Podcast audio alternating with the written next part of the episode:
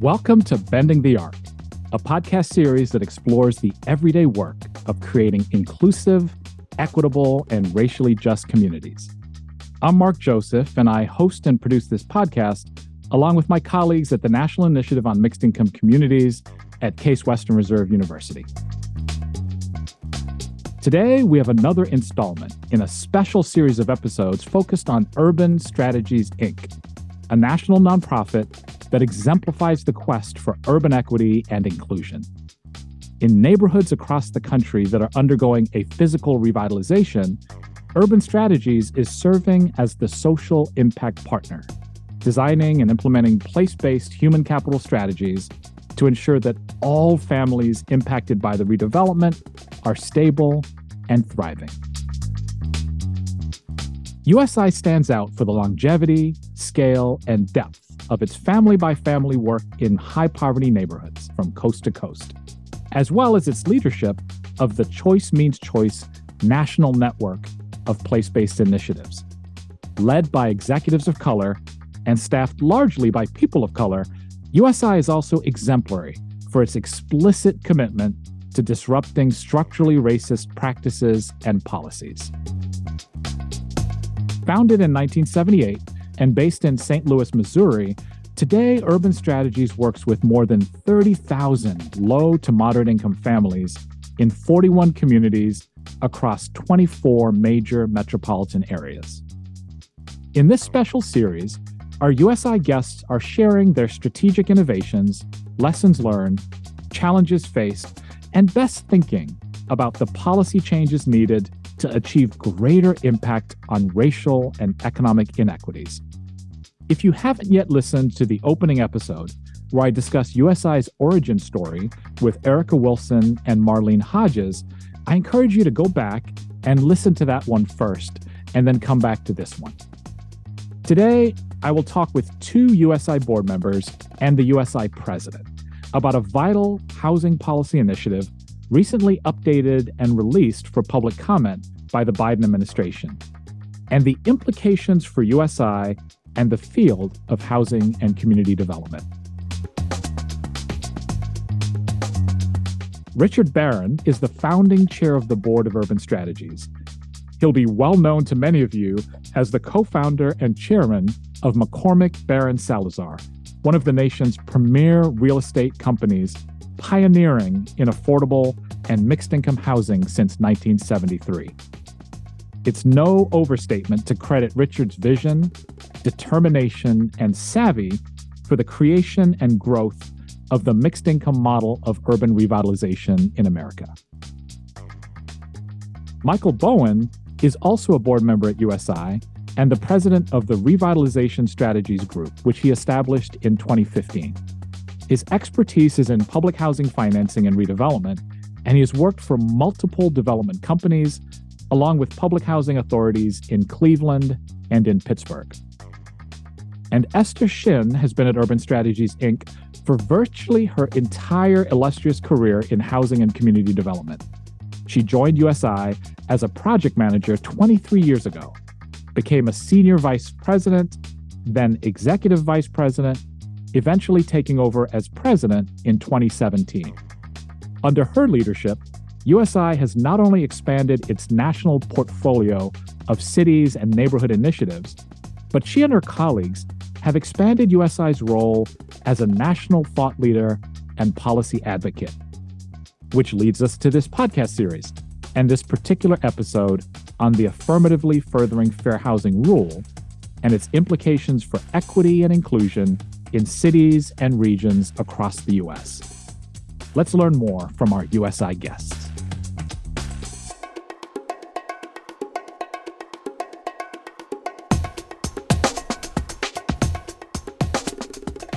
Richard Baron, Michael Bowen, and Esther Shin, welcome to Bending the Arc.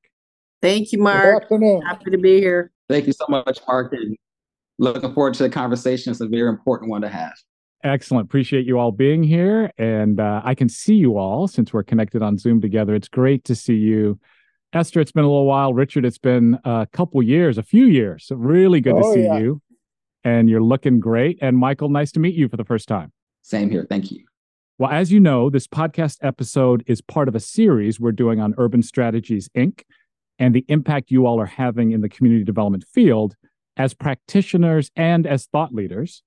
And you've asked us to dedicate one of these episodes to the topic of the recently released AFFH rule, the affirmatively furthering fair housing policy. So, this is a vital area of federal housing policy, which really undergirds and shapes the quest for producing affordable housing and more specifically where that housing is located. So I'm really eager to hear your perspectives on this. Before we get to the topic at hand, let's hear a little bit more about each of you and your roles at Urban Strategies. I've already reviewed your impressive bios with the audience, so just let's learn a little bit more about each of you in your own words. And Richard, let's start with you. You will be well known to many of our listeners as a pioneering visionary of affordable housing and community development, and in particular as the mixed income housing guru. But many might not know about your role founding Urban Strategies. So I'd love for you to talk a little bit about that. Well, I think it's probably best to start back at the beginning when I uh, arrived in St. Louis uh, in 1968 on a legal services fellowship within about five months, became embroiled in a rent strike against the St. Louis Housing Authority. All of that uh, uh, ultimately was uh, uh culminated in mediating uh, the strike by Harold Gibbons of Local 688 of the Teamsters, who was a very well respected labor leader in St. Louis by both the white and black communities. The mayor asked him to intervene because it was a real worry there'd be a real uh, conflagration in the public housing sites in St. Louis. And uh, uh, we had withheld rents, and uh, the story uh, has been told in uh, Envisioning Home. That was mm-hmm. done by a, a, professor at St. Louis University who did a film. The important thing is, is that through that effort, the Ford Foundation got involved with us and ultimately, part of the rent strike settlement uh, provided that the tenants would get a chance to do self management at their sites, uh, replacing the housing authority, uh, because the feeling was they could do either uh, as well or as bad as the housing authority, and why not have the residents themselves who were there through the weekends be uh, in charge?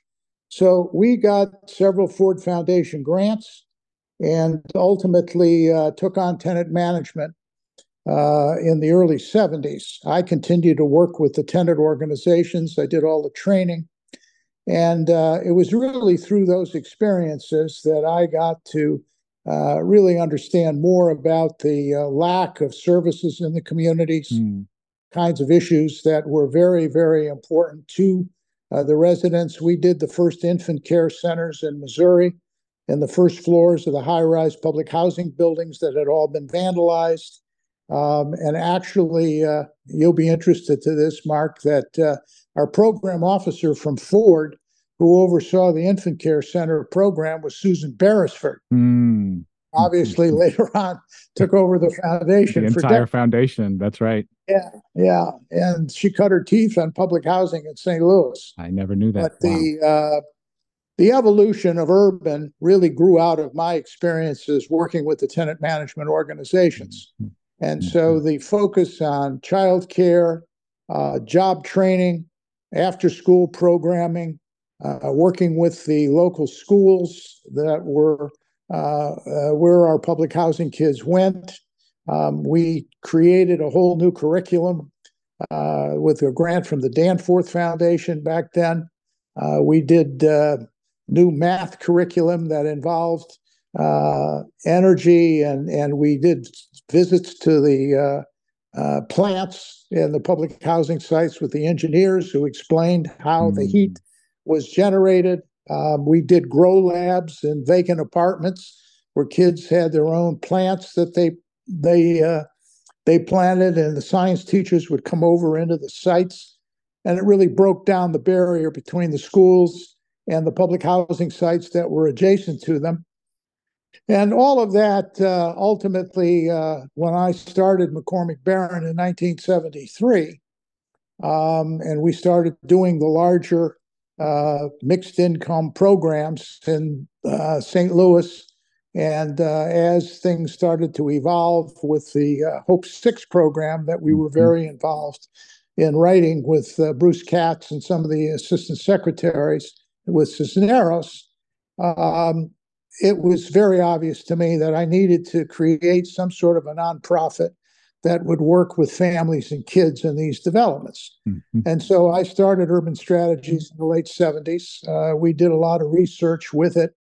More importantly, it was a way of taking a lot of the lessons learned from my experiences with the public housing families as part of the tenant management program uh, that was actually expanded by the Ford Foundation with H.R. Crawford at HUD and went national and so I was working in Newark and Rochester and New Orleans. The programs that we implemented in St. Louis uh, really were the, uh, I guess, underpinning for what Urban started doing in these sites. And so the uh, wonderful work uh, that Sandy Moore and Esther did, and now Esther and Donovan have done, and, and Michael's on our board, uh, really mirrored a lot of what I was doing in the 70s uh, with the tenants, looking for foundation funding, and trying to implement these programs uh, as part of a management program at these sites. Gotcha. So that's really the history there. And it was in that period uh, in the 70s when I met Marlene, was living in one of our developments. Mm-hmm. And uh, but but all of this work uh, that Urban does now so beautifully um, is really an extension of what we started. And of course, they've taken it to new levels and new heights and have done extraordinary, great work across the country. But it was really that early learning that I did uh, as a legal services attorney and subsequently working as a consultant to the tenant organizations uh, that gave me the idea for creating Urban. And uh, actually, I would go back to the Ford Foundation to look for grant money for some of these programs. And senior program officer at Ford back then, Anita Miller, who was like the godmother of all this, mm-hmm. said to me, Richard, for God's sakes, you're a private development company. We don't make grants to private developers. Set up a nonprofit. Uh-huh. And she said, get a get a C3 and we can we can fund them. Got so it. that's why I created Urban in the first place. Got and, it. Uh, it's you know, moved on to bigger and better things. But uh, that's just some background that might be uh, a little more useful to you. Super helpful. And I didn't realize the kind of tenant leadership in the DNA of those early days, which really makes a lot of sense of why that's carried through as a value and principle of urban to have residents at the center and really uh, build on resident leadership. And you mentioned Marlene, who the listeners who have listened to the Origin Story podcast will have met Marlene Hodges. And if you haven't listened to that podcast yet, we uh, encourage you to go back and listen. Also, Richard mentioned Envisioning Home, and we'll provide a link to more information about that in the podcast notes. It's a great movie, documentary that was put together, uh, telling some of the history uh, and putting a lot of the flavor uh, and uh, dynamics behind what you just heard Richard summarize. Great. Well, let's turn to you, Michael. Uh, tell us a little bit more. As Richard mentioned, you're a board member at Urban. How did you get involved with Urban Strategies? My first intro to both McCormick Baron and Urban was my first job in the field working in Pittsburgh, hmm. uh, 1997, uh, with the Pittsburgh Housing Authority, as we were implementing various Hope Six initiatives throughout the city. Um, and then I had a very good fortune to meet um, McCormick Baron and the, and the urban team and just saw firsthand how the impact they were making on neighborhoods uh, and connecting public housing authority to all the opportunities um, that the community offers. Um, one thing that stood out is that even though um, public housing authorities through location are often in great locations near downtown, but they're isolated, even though they're in these great locations. Mm-hmm. And we're isolated through services, uh, we're isolated through the resources provided to our schools, and we're also isolating the resources that we take advantage of to maintain develop housing. And so seeing their work in Pittsburgh made me an obvious fan. And then once I transitioned to Cleveland, working with the Housing Authority, we were able to reconnect and work um, at Valley View Estates, which is now Tremont Pointe. Mm-hmm. And that's where I met Esther. um, and then also met Donovan at the property. And as Richard was coming in town and using his reputation and track record to convince the city and the various foundations to prioritize Valley View, Esther and I were knocking on doors and engaging residents. And making sure they're aware of the plans and taking advantage of the opportunities that will come their way. And so it was good to see kind of from the outside perspective in Pittsburgh and now seeing firsthand the work and the hard work that's involved in Cleveland, particularly at Valley View, uh, we're trying to do. And years later, I was invited by Esther and Donovan and Richard to join the board. And it was really a continuation of the work from Pittsburgh, Cleveland, and now that I'm in Dallas trying to, you know, help low-income families get quality housing and, and, quality work environments. And you know, the work that Urban does, and we get to support, is truly um, groundbreaking.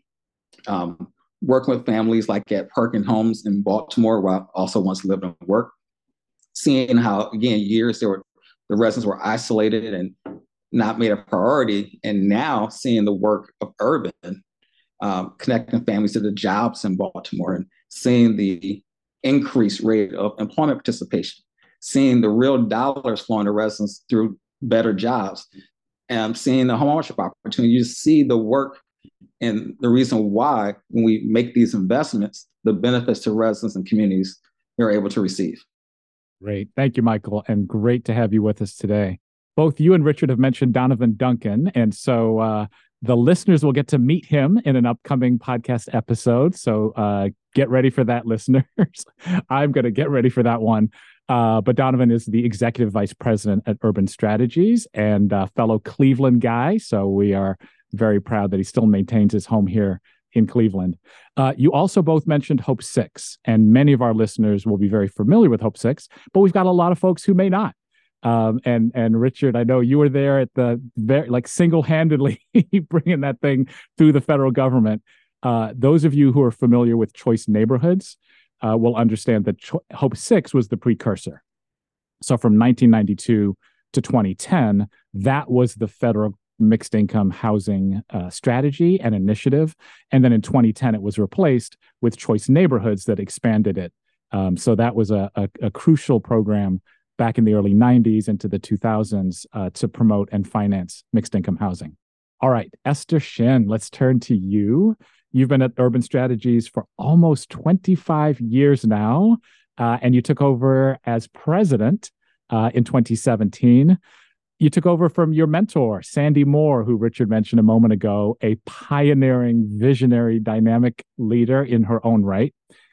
And as Richard mentioned, you have taken the organization to another level, new realms and heights that we probably couldn't have imagined a few years ago. So, share a little bit about your own journey into the leadership role at Urban. Sure, happy to. So, I had just graduated in 1998 from the George Warren Brown School of Social Work at Washington University in St. Louis. And I had conducted one of my internships was a community development internship in a community in St. Louis.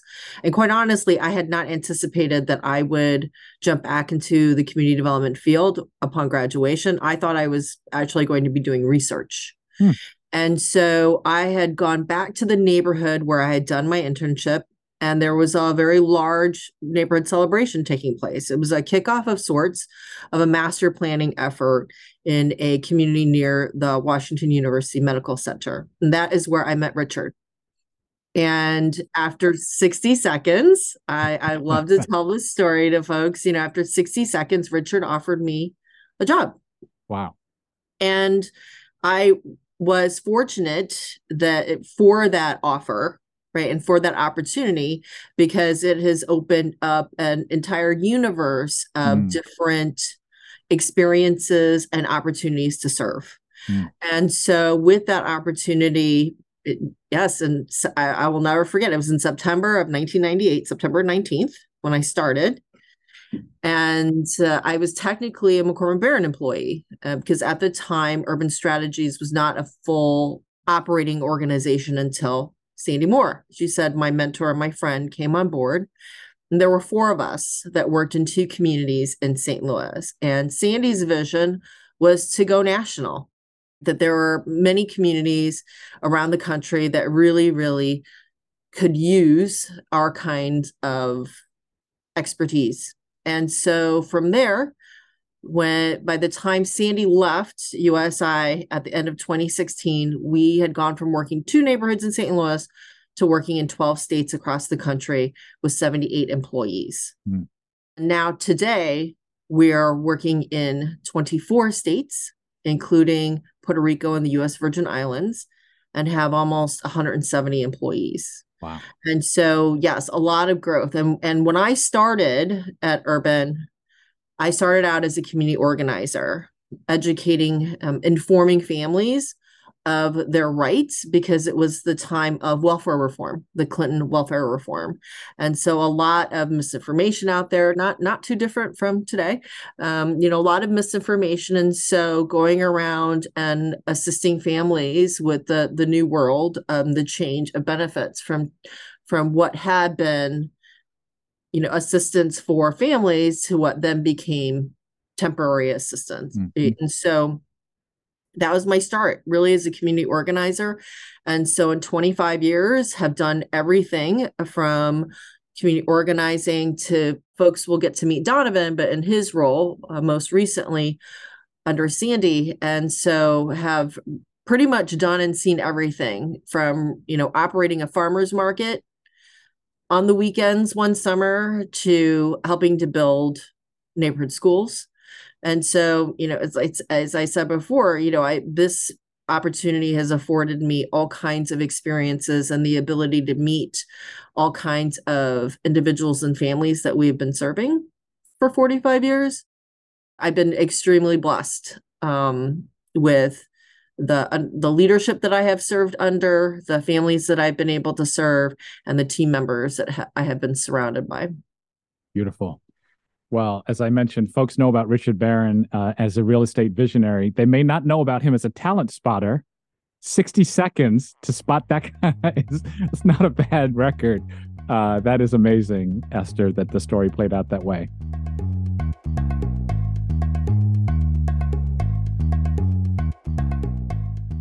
All right, Esther, help me frame the conversation for today. So, you all wanted to talk about catalytic housing change and then this AFFH, affirmatively furthering fair housing policy. So let's start with that first phrase catalytic housing change. What do you mean by that? What are you wanting to convey to our listeners with that phrase? Sure. So, you know, at, at one point, the, our organizational vision was really to go national, right? And since I've assumed this role, one component to my vision for this organization is that we really decrease the racial wealth gap whether by policy, uh, whether by programming, and utilizing our practitioner experience to really inform how the racial wealth gap could decrease. The reality of it is, is that there was one point in this country's time when having a home mm. was a significant asset. Mm-hmm. And it was a significant asset that the government interceded and assisted in supporting when you look at you know the gi bill and other other policies that really supported the growth of a family and, and owning something and being able to pass that on and create generational wealth mm-hmm. that doesn't exist anymore um, and especially for african american families families of color um, that are challenged by you know a lot of the things that have been, you know, common conversations, I think, in communities for years.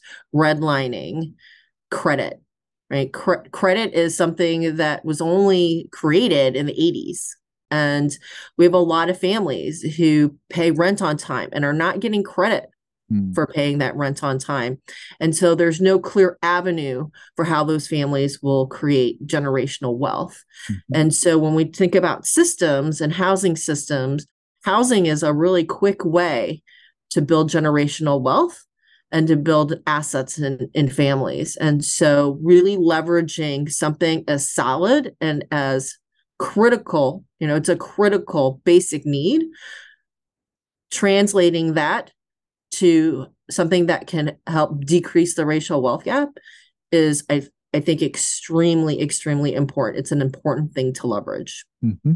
Great. So I'm understanding the phrase catalytic housing change to mean housing as a catalyst for wealth building, housing not just as shelter, uh, and not just as let's focus on making sure folks are in quality housing, but are folks in housing which can catalyze transformation in their lives, transformize economic opportunity. Richard, let me turn to you. What does that phrase, catalytic housing change, mean to you? And what would you add to what Esther said so far? Well, I think she's outlined, I think, the challenge. Um, and of course, in our situation, um, we have uh, always felt that housing was really a platform to stabilize families mm-hmm. and kids, to give them an opportunity to uh, really excel. And uh, often, uh, as we've worked across the country and have been very involved with schools, uh, one of the things that has always been a real problem is the fact that the mobility of families, because they've been underhoused and poorly housed, who move from place to place, whether they're in shelters or they're in substandard housing, has created a real problem for their kids in terms of schools because there's no stability. And uh, I think that some of the data, uh, you know, that we've seen over the years is that kids, you know, you take a class in the third or fourth grade of an elementary school in an inner city neighborhood, and if half of those kids are still in class mm-hmm. in June after they started in September, it's considered a victory. That's right. Because they lose so many children that really don't have a chance to learn. And of mm-hmm. course, the pandemic has just exacerbated the problem. You know, in terms of wealth creation, um, you know, we have been dealing with the problem of redlining. Uh, certainly, when I started at Legal Services, I was dealing with it all the time. Uh, and the whole idea of public housing at one point was that the working poor were supposed to be there. And the theory was that, that at some point, as their wages increased, they would be able to uh, be involved in a, a federally insured mortgage. And uh, mortgage companies and the HUD folks uh, redlined many neighborhoods so that people weren't really able to get homes uh, and so that has always been a challenge in the United States, uh, going back to the Kerner report, 1968. I show my age, and uh, we've been looking at this problem for decades. Mm-hmm. And uh, it, as Esther says, it, it, certainly hasn't gotten any better.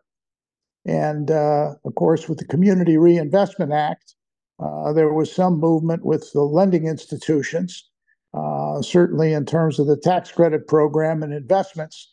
Uh, but the, the challenge of creating home ownership uh, for families of color has always been a challenge in the United States, and it's still a major one today. For sure. You've both mentioned redlining, and by now, most of our listeners would be very, very familiar with this story. But it's just important to pause here because it's going to come up again as we talk about the AFFH policy and what it's trying to undo is that the segregation and the geographic disparity that we see in our neighborhoods and our cities today didn't just happen. It was designed. It was designed with intention, and it was designed with intention with racial exclusion undergirding it. And that's why we talk about redlining, where certain communities were designated as good investment communities, those were the green communities, and other communities were designated as risky communities to invest in by the federal government. And that those communities that were designated as risky were those that were communities of color. And that is explicitly stated when you go back and look at the redlining language uh, from back in those days. And so this is the history that we've been given. But as you mentioned, Richard, that inequity has now stayed stark and extremely wired in in our cities. And so that when you look at maps today of disparities, whether it be health disparities or unemployment disparities or housing condition disparities, they line up almost perfectly with the redlining maps from decades ago. And so that that has just been built in. And so what we're going to be talking about today is a policy that's being lifted up to really try to undo some of that that uh, inequity. Michael, let me turn to you just again on this phrase catalytic housing change, what does that spark in your own mind? What does that bring to mind for you? Catalytic change for me, it definitely mirrors um, what Esther and Richard just said about um, how do we put emphasis on the individual family, how we create wealth, um, focus on the whole entire household. But in addition, I, I think about the neighborhood as well, mm-hmm. and how through these investments we also improve the entire neighborhood. Um, thinking back at um, the work that we all did in uh, Valley View, now Tremont Pointe, um, we were planning the development. We had talked about the area around Valley View and the things that could occur once Valley View was redeveloped. And you know, years later, you see those things actually happening. And so you, you created that opportunity to create more retail, which create more jobs, which create more family sustaining opportunities. Um, again, all focus on that initial investment.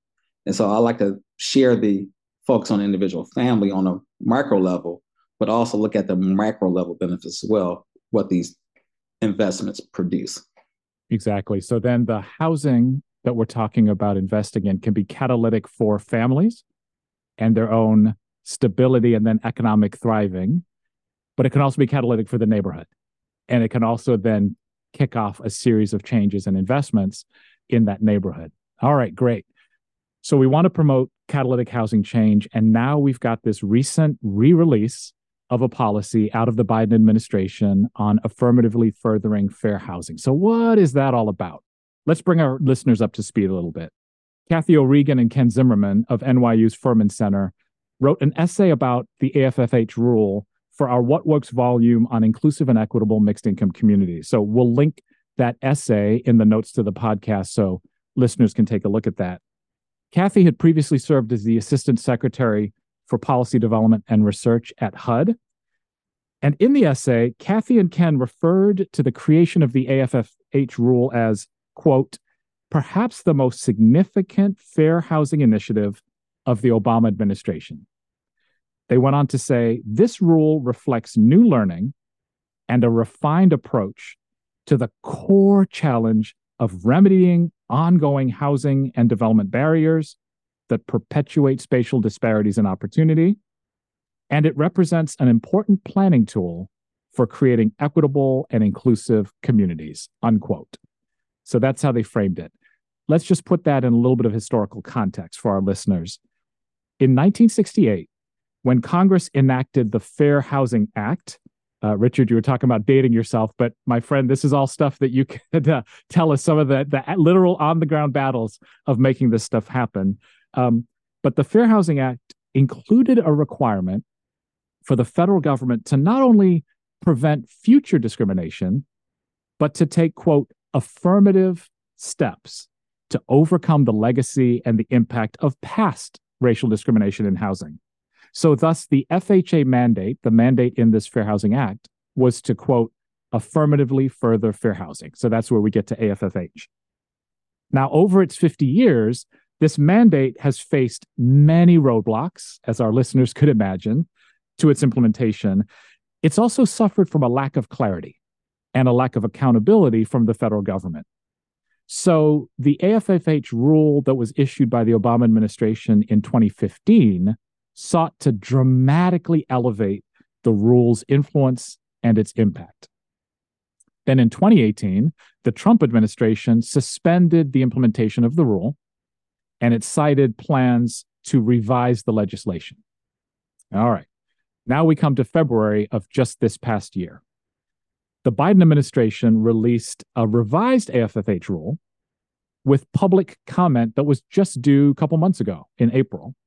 And HUD's public statement introducing the new revised rule explained the following quote, the proposed rule is intended to foster local commitment to addressing local and regional fair housing issues, to develop innovative solutions to inequities that have plagued our society for far too long.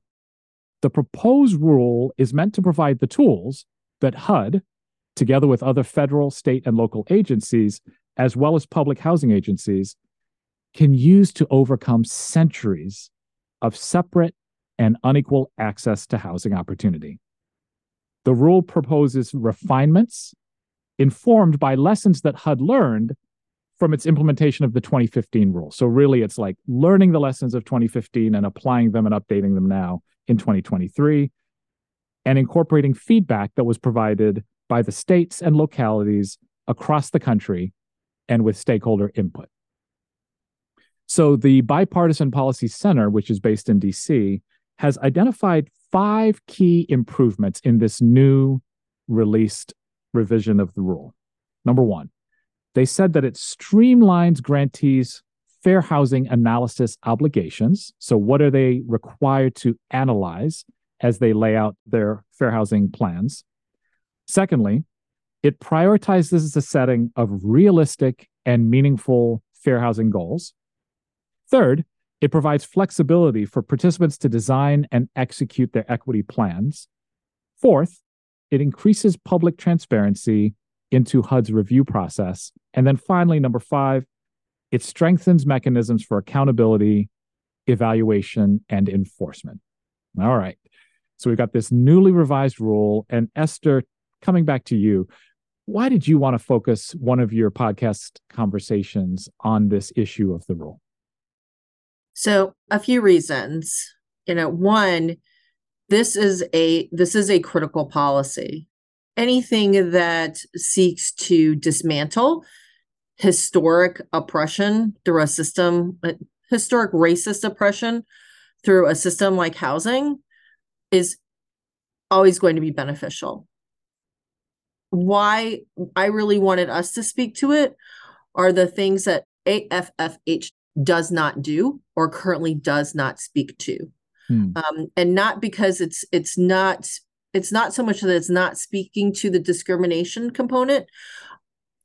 What concerns me are resources. So one, this is a policy that primarily targets a system that is already under resourced. It does not put any the onus of any anti-discrimination policies in the to the private sector, investors, banks, right, where equity for housing comes from. Mm. The onus largely is put on bureaucracies that are largely under resourced. And this is largely, um, these tools are technical tools. And, and one of the things that concerns me is do these systems have the capacity to really take on these five components? Because the reality of it is, is that you know in the in these communities housing authorities you know well let's be honest don't have a lot they don't have a lot. Um you know they're from what i recall the national low income housing coalition said there's 11 million unit affordable housing shortage. Mm. This tool it's an important tool. It needs to be resourced and it needs to be resourced with not only dollars but also capacity. Mm-hmm. because what does real engagement look like? I i don't think that all communities know what that means. And oftentimes do not know where it start where to start from. I also think that this it is critical that this housing component be connected to other critical systems health education. Because you know for example if i am a family that's on housing assistance and i have to decide whether or not to pay my utilities or pay for childcare and i have to choose between that and working because i might use my lose my housing benefit those are systems that are not speaking to one another and does not speak to the root of the discrimination piece Right? These are individuals that and families that are have not only been discriminated against with by housing, but mm-hmm. other large scale systems mm-hmm. that are intrinsically connected to one another. So it is important that all these other systems find some way to support and build the capacity around this really critical policy. Mm-hmm. So those are some of the reasons why I really wanted to talk about this. Thanks, Esther. Uh, Michael, I'm going to come to you next just to summarize where we are. So, Esther, I'm hearing you say the rule is important, that the revisions are helpful. It's providing clarity about what is required by the Fair Housing Act. It's adding some accountability. And as you said, it's a technical approach, right? It gets some, uh, provides technical capacity around data and some metrics and so on. But you lifted up a few key challenges, including resources. So then, where are the resources to enable localities to follow through on this? And then you talked about the need to connect across systems. So this addresses disparities and inequities within housing, but we've got issues within health and education and criminal justice and other systems. So lifted up a couple challenges that we can loop back to. Michael, what would you add, uh, and what would you want listeners to to know and think about in terms of this revised AFFH rule? Yeah, I think I echo what Esther mentioned about um, the importance of the fair housing program, but also making sure that we reach all the vital components. My perspective on the day to day really hits like some of the efforts with the fair um, housing choice voucher, the Section 8 families who have vouchers. Mm-hmm. And the theory of, of the voucher that you can select any place you want to live using that voucher. But I see every day here in Dallas, that's not reality. Um, a lot of times the landlords just don't accept the Section 8 voucher. So even though in theory we have this resource that can promote this type of inclusion, breaking out barriers, in practicality, is very difficult to implement. And as Esther mentioned, sometimes when the families do move out to these locations, uh, what about the schools and the healthcare and the other important items the family need? There simply aren't provided.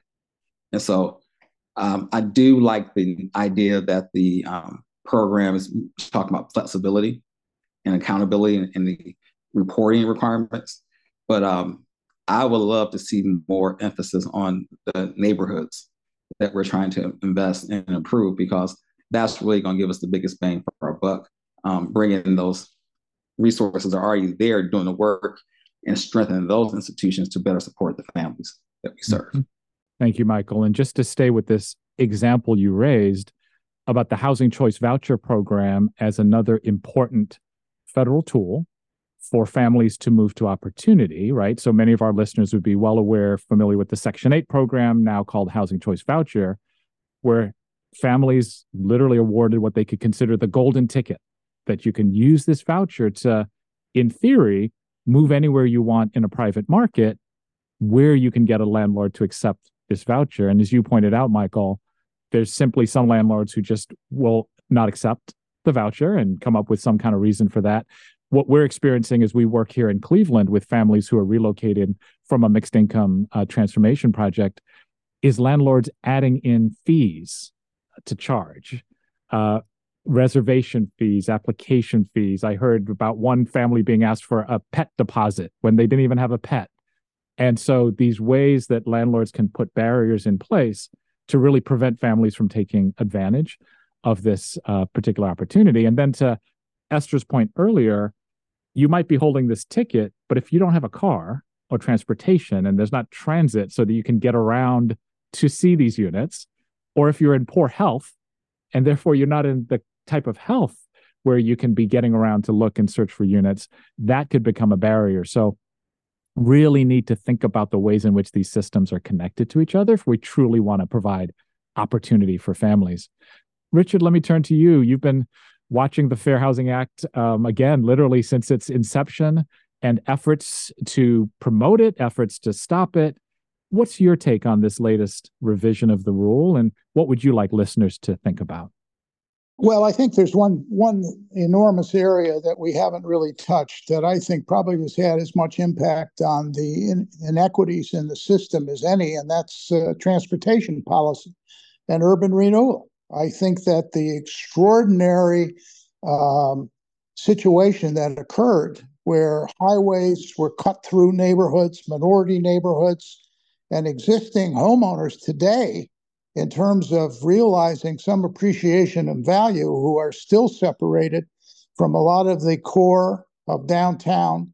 Uh, I think with much more enlightened transportation policies, which have to be linked to this kind of thing, and maybe it's an interagency compact um, where transportation dollars, which are so plentiful under the legislation that just got passed, that they probably have more resources to make this thing work mm-hmm. uh, certainly than HUD does. Mm-hmm. And uh, I can imagine how many neighborhoods in America that have been cut off from downtown uh, by highways or urban renewal, which removed many, many owners at that point in lower income neighborhoods where they could have seen the appreciation that followed once they got cleared with market rate housing being built and other kinds of, of uh, tax generating commercial developments never realized the benefits to their ownership at all. And mm-hmm. they got paid a paltry pittance to move out of a neighborhood. And uh, then it was cleared, and then new market rate kinds of things got done. Uh, I think that there is a real necessity to take the HUD uh, draft, which I think is fine on its face. As Esther says, it's going to be undersourced in communities. But I think that there's a lot more that could be done in terms of the kinds of things that Buttigieg has been talking about and uh, some of the transportation efforts they're making and trying to overcome some of the inequities with transportation policies as they affect owners, values, and uh, it is absolutely the fact that in many, many cities, as we all know, uh, where there was removal uh, and where people living on one side of a highway have much higher values than on the other, uh, simply because of the inequity in the way appraisers go about doing their work. And uh, this is something that we've been seeing over and over again uh, for decades. I mean, I've been at it uh, 50 years with McCormick Baron. But prior to that, in legal services and in private law practice, uh, I was involved in litigating all kinds of fair housing issues. And, uh, you know, the situation isn't much better today than it was then, very frankly. And uh, this whole issue of redlining, which has now uh, become even more acute, Mark, because of insurance. And uh, it is a real problem now across the country as insurance companies as you saw with Allstate and, and State Farm getting out of California and not providing any new homeowners insurance in, in areas affected by mm. climate change. Um, we've got a real mess on our hands. And uh, the idea that folks are going to be able to get uh, insurance uh, is is becoming more and more difficult as insurance companies keep trying to raise premiums to uh, offset the losses they've suffered from uh, hurricanes and other kinds of uh, uh, systems that have been affected uh, by water and flooding and fires and all the rest of it. Um, we're seeing it now in our work terrible, terrible increases in insurance premiums. And for homeowners, it just has to make the problem that much worse. Mm-hmm. So these are some of the other aspects of what we've been talking about but I would really highlight transportation as a major, major area where there needs to be a lot more integration between HUD and the DOT in, in terms of affecting some of the changes to allow for more fair housing and to take advantage of some of the resources they have. I mean, we're working up in Syracuse now with Interstate 81 that was built to separate uh, the minority community of Syracuse from downtown and Syracuse University It's a very conscious decision that was made back uh, in the 50s and 60s. And Cuomo agreed to take it down. They're moving to do that so that they reconnect the 15th mm. Ward in Syracuse with the city. Well, the values in the current owners of uh, uh, of color is they're probably going to go up 50 or 60 percent in value just by virtue of bringing that highway down. Mm. So those are the kinds of things I think that can make things a lot better. Uh, but HUD in itself simply can't try to do this by imposing requirements on local government because I think, as Esther said, it's it's not altogether clear, and uh, how they would go about doing that um, with really a very meager kind of staff to monitor it, uh, I think would become increasingly difficult. But you know, it's certainly worth an effort. Mm-hmm. Great. So Richard's given us a specific area for a next action step, which is around transportation policy and thinking about how do we link this policy with transportation policy, transportation resources, whether that be at the federal level or at other uh, levels of localities. Uh, Esther and Michael, let me come back to you all. For some specific action step you would like to see happen next uh, along the lines of the challenges we've you know the biden administration's done the lift of getting this revised rule out. What would you like to see happen next specifically? And esther maybe i'll start with you. Sure. So i, I think from from our perspective where where we might be able to be a partner around this is you know there are two large aspects of our work. There's the practitioner work and then there's the policy work. And the policy work is fairly new. On the practitioner work you know we we're in a u- unique position in that we're national. So we see what's taking place on the ground and how policies are landing in communities.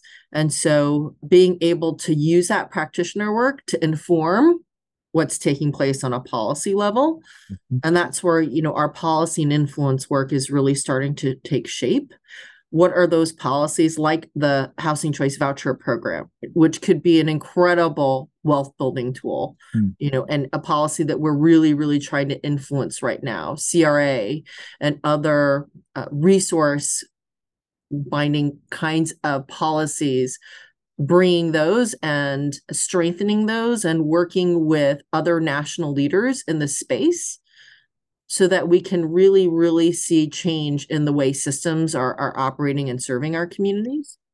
And so you know for us that is that's the direction we continue to move in. And you know I, I think that from you know for our federal partners really keeping their ears and hearts open to practitioners on the ground that are doing this work day in and day out um, and really allowing pra- practice to drive policy. Mm-hmm. and michael i'll come to you in one second. Esther you talked about you've got a, a one part of your function is and uh, the biggest part is as a practitioner you're touching thousands of households across the nation on the ground in neighborhoods and then you talked about your policy influence role and you're really talking about connecting the two. And i'd love for you to give our listeners if you can a more concrete sense of what does that look like in a particular city when you're actually galvanizing families to help inform policy? What does that actually look like? Could you describe that a little bit? Sure. So i can give a really direct example memphis. Mm-hmm. you know our, we've been partnering with the local workforce investment board and come to find out, not a single one of our families were receiving benefits from that particular local system. And it turned out that there was one particular rule that was hindering our families from participating, and that was not having a GED. And working with families, coming to find out that GED and and HiSET, those kinds of tests are expensive right? They take a long time, especially when you're trying to get to work, when you're trying to get into job training. Working on your GED is is tough, and, and most people can't take that time off. So, the local workforce investment board eliminated that requirement. Mm. It was a policy by a local municipal workforce investment authority that through learning from community dismantled something because it was serving as a barrier to thousands of individuals from getting a critical resource. Because for years you know a lot of WIBs that we work with send money back or don't use up all their federal funds. And so this way you know a lot more of our families getting access to a really really critical service that could be career changing. Mm-hmm. and i bet a lot of the listeners right now are thinking I would love to influence that kind of pivot in my local workforce investment board or another policy. How how did you all pull that off? What what did it take to convince the local WIB in Memphis to make such a dramatic change? Alignment. So, you know, in Memphis, we have a really, really strong network of community partners. And so we have a shared set of performance measurements so if individuals aren't getting jobs, if people aren't um, in, increasing their their annual salaries, it is it's that is not no longer the responsibility of one organization. It becomes the responsibility of a shared set of partners where we have at the very very beginning of our initiative there through choice neighborhoods create a, a network of service providers where we all pretty much set out that these are our shared performance measurements. We are going to find alignment. And with the WIB, the alignment is we've got bodies, we've got individuals that want training. They need individuals to utilize their training. This made up barrier is exactly that it's a made up barrier that locally and through partnership easily can get rid of to open up the pipeline. Mm-hmm. Thanks, Esther. Michael, let me come to you. We're really talking now about urban's role, given the challenges you all have laid out at the policy level. Um, your all's wheelhouse is about serving families and neighborhoods. Richard talked about the origin of that and the work you're doing, but you are leaning into this policy influence role. So, Michael, what would you like to see urban do as as we move forward in this era?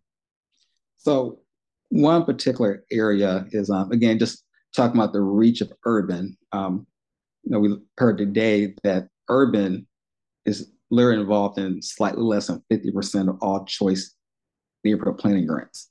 And so we're in San Francisco doing work in Fort Worth, um, Fort Myers, um, Norfolk. And so there's a tremendous reach of expertise and experience that we're learning from working in these individual communities. But one thing, again, I think what Esther mentioned about linkages is that using that reach and linking the mayors and city council members together and, and taking on these issues, having that important dialogue.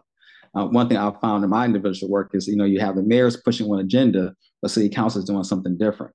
And so, how do we pull those two together under uniform platform to get things done, mm-hmm. and really make sure that these has promoting lasting, sustainable change? That's the thing I would love to see um, urban and, and get involved within that space. Mm-hmm. Great. Richard, coming to you as as board chair, you get to kind of lay out a, a vision for kind of the trajectory of the organization. And as you laid out kind of some of these big challenges yet to be taken on, but also the role that urban has now grown into and the position it now holds nationally. What are your kind of goals and expectations for the role that urban can play? I think that they're well on their way to realizing a lot of it. I mean, the the impact on families, uh, Mark, has been profound. And one of the things that uh, Urban did, and uh, it was, you know, from the beginning, um, we talked often about data and results based work, mm-hmm. and that, you know, all of the philanthropic money that has gravitated toward urban and has underwritten some of the work they're doing um, has been a result of the fact that they can show what they're doing and the impact they're having in terms of result based data, which is just extraordinary. And it's one of my real joys being on the board is to hear quarterly reports from one city or another about what they've achieved. Uh, Donovan today presented a set of data about our families. Uh, family income across uh, a number of sites has been spectacular. Mm-hmm. in terms of what they've done in Baltimore and Perkins, where we're working. You know, the average incomes of those families was about six to eight thousand dollars a year. They're at thirty-seven thousand, I think, was the number I heard today. Mm-hmm. I mean, it's unbelievable what wow. they've done with their mm-hmm. case management services.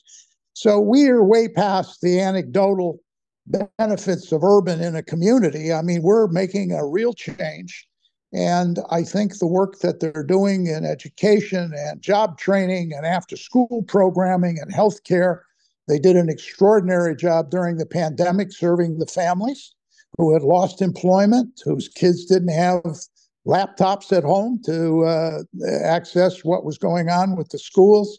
Uh, was just spectacular work.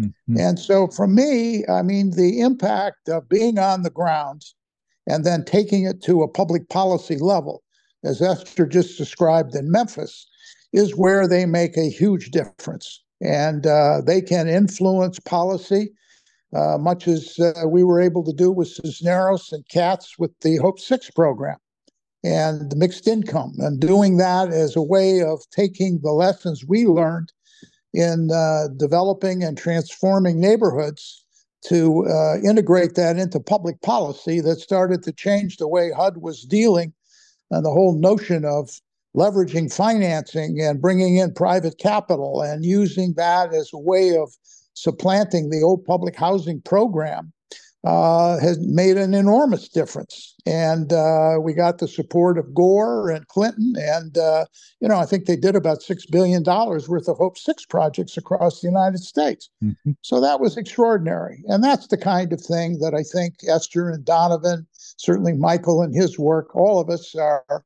very encouraged by that. And uh, you know, Mark, you're on the on the earth for only a limited amount of time, and you know the idea that they could affect thousands of families is a pretty damn good thing. And, uh, you know, I'm uh, very, very grateful for the work that they have done. Their staff is terrific. And uh, they uh, they just uh, continue to excel in moving the the public policy discussions. And uh, you know, we take a lead from Esther and Donovan and the staff, and sometimes they take a lead from us. Uh, but it's just a pleasure to be part of it and uh, to have seen it grow and expand the way it has. It's just been a real pleasure.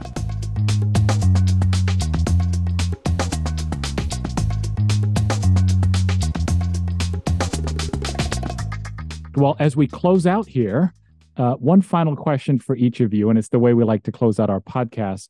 We've called this podcast Bending the Arc to really reflect on the work that we think each of us has to do to bend the moral arc of the universe toward justice. It's not going to bend itself. We got to bend it. And we'd like uh, to give each of you an opportunity to do two things. One, uh, make a personal pledge of as you think about the next phase of work, um, what do you commit to personally to be a part of bending that arc?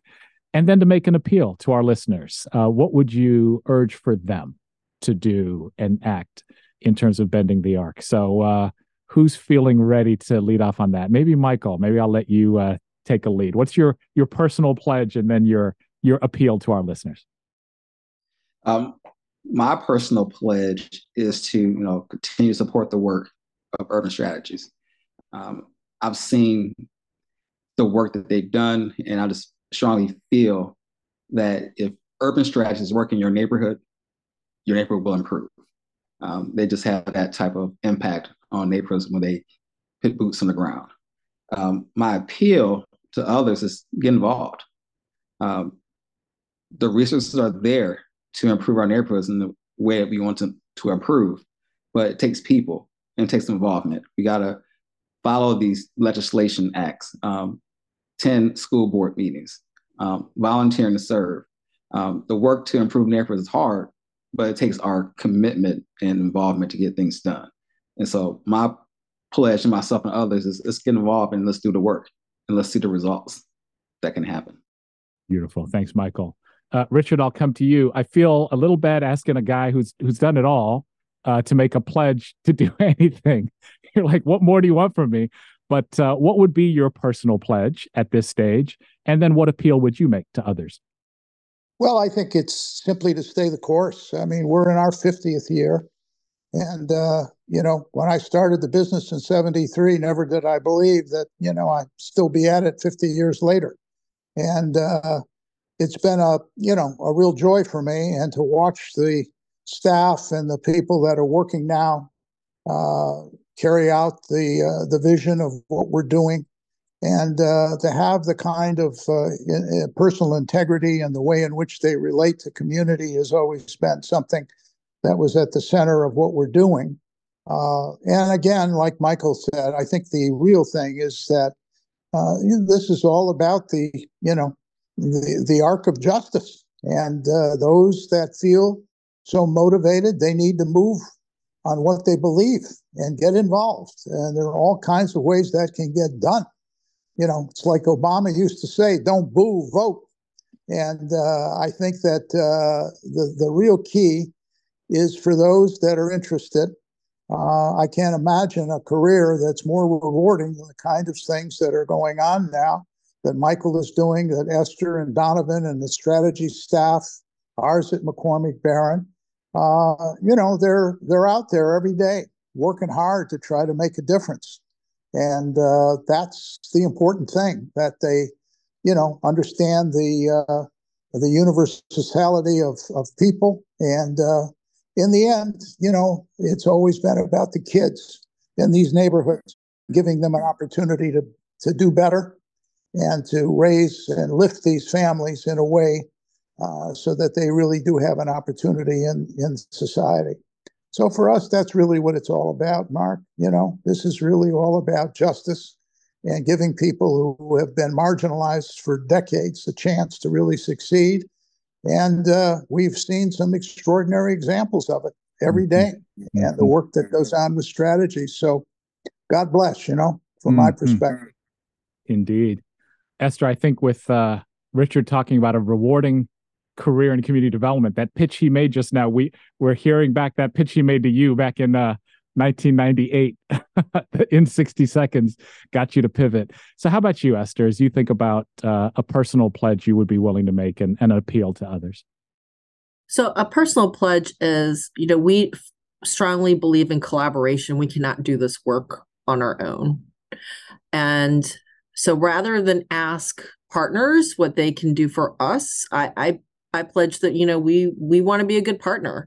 And so to that end, the willingness to share data, to share information, to share what we've learned from our successes and at times when we have fallen short um, and being willing to share those lessons with the field so that we can be a good collaborator. Um, in terms of what I would ask from listeners. So if if you're not in this field, if you're not in this industry, or or even if you are, the reality of it is, you know, we've we've raised a lot of of things that have you know hot button words, a racial equity, discrimination, you know, systems disruption. What what I would ask from people is to get knowledgeable you know knowledge is power and and there is a lot of bad information out there and the history of how we got here and why a ruling like AFFH is so important um, it's important to understand how we got here so that we can do something differently uh, because what we've been doing hasn't really changed anything and in some respects have made things worse. So get knowledgeable. Beautiful Thank you, Esther, Michael, Richard. It is truly a privilege uh, to have this conversation with you all. Thank you so much for the work that you're doing.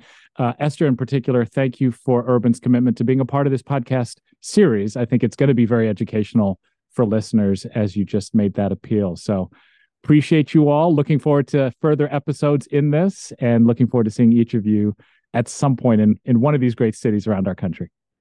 Uh, thank you for what you're doing, Mark. Mark. Appreciate it. Really appreciate it. Absolutely. Take care now.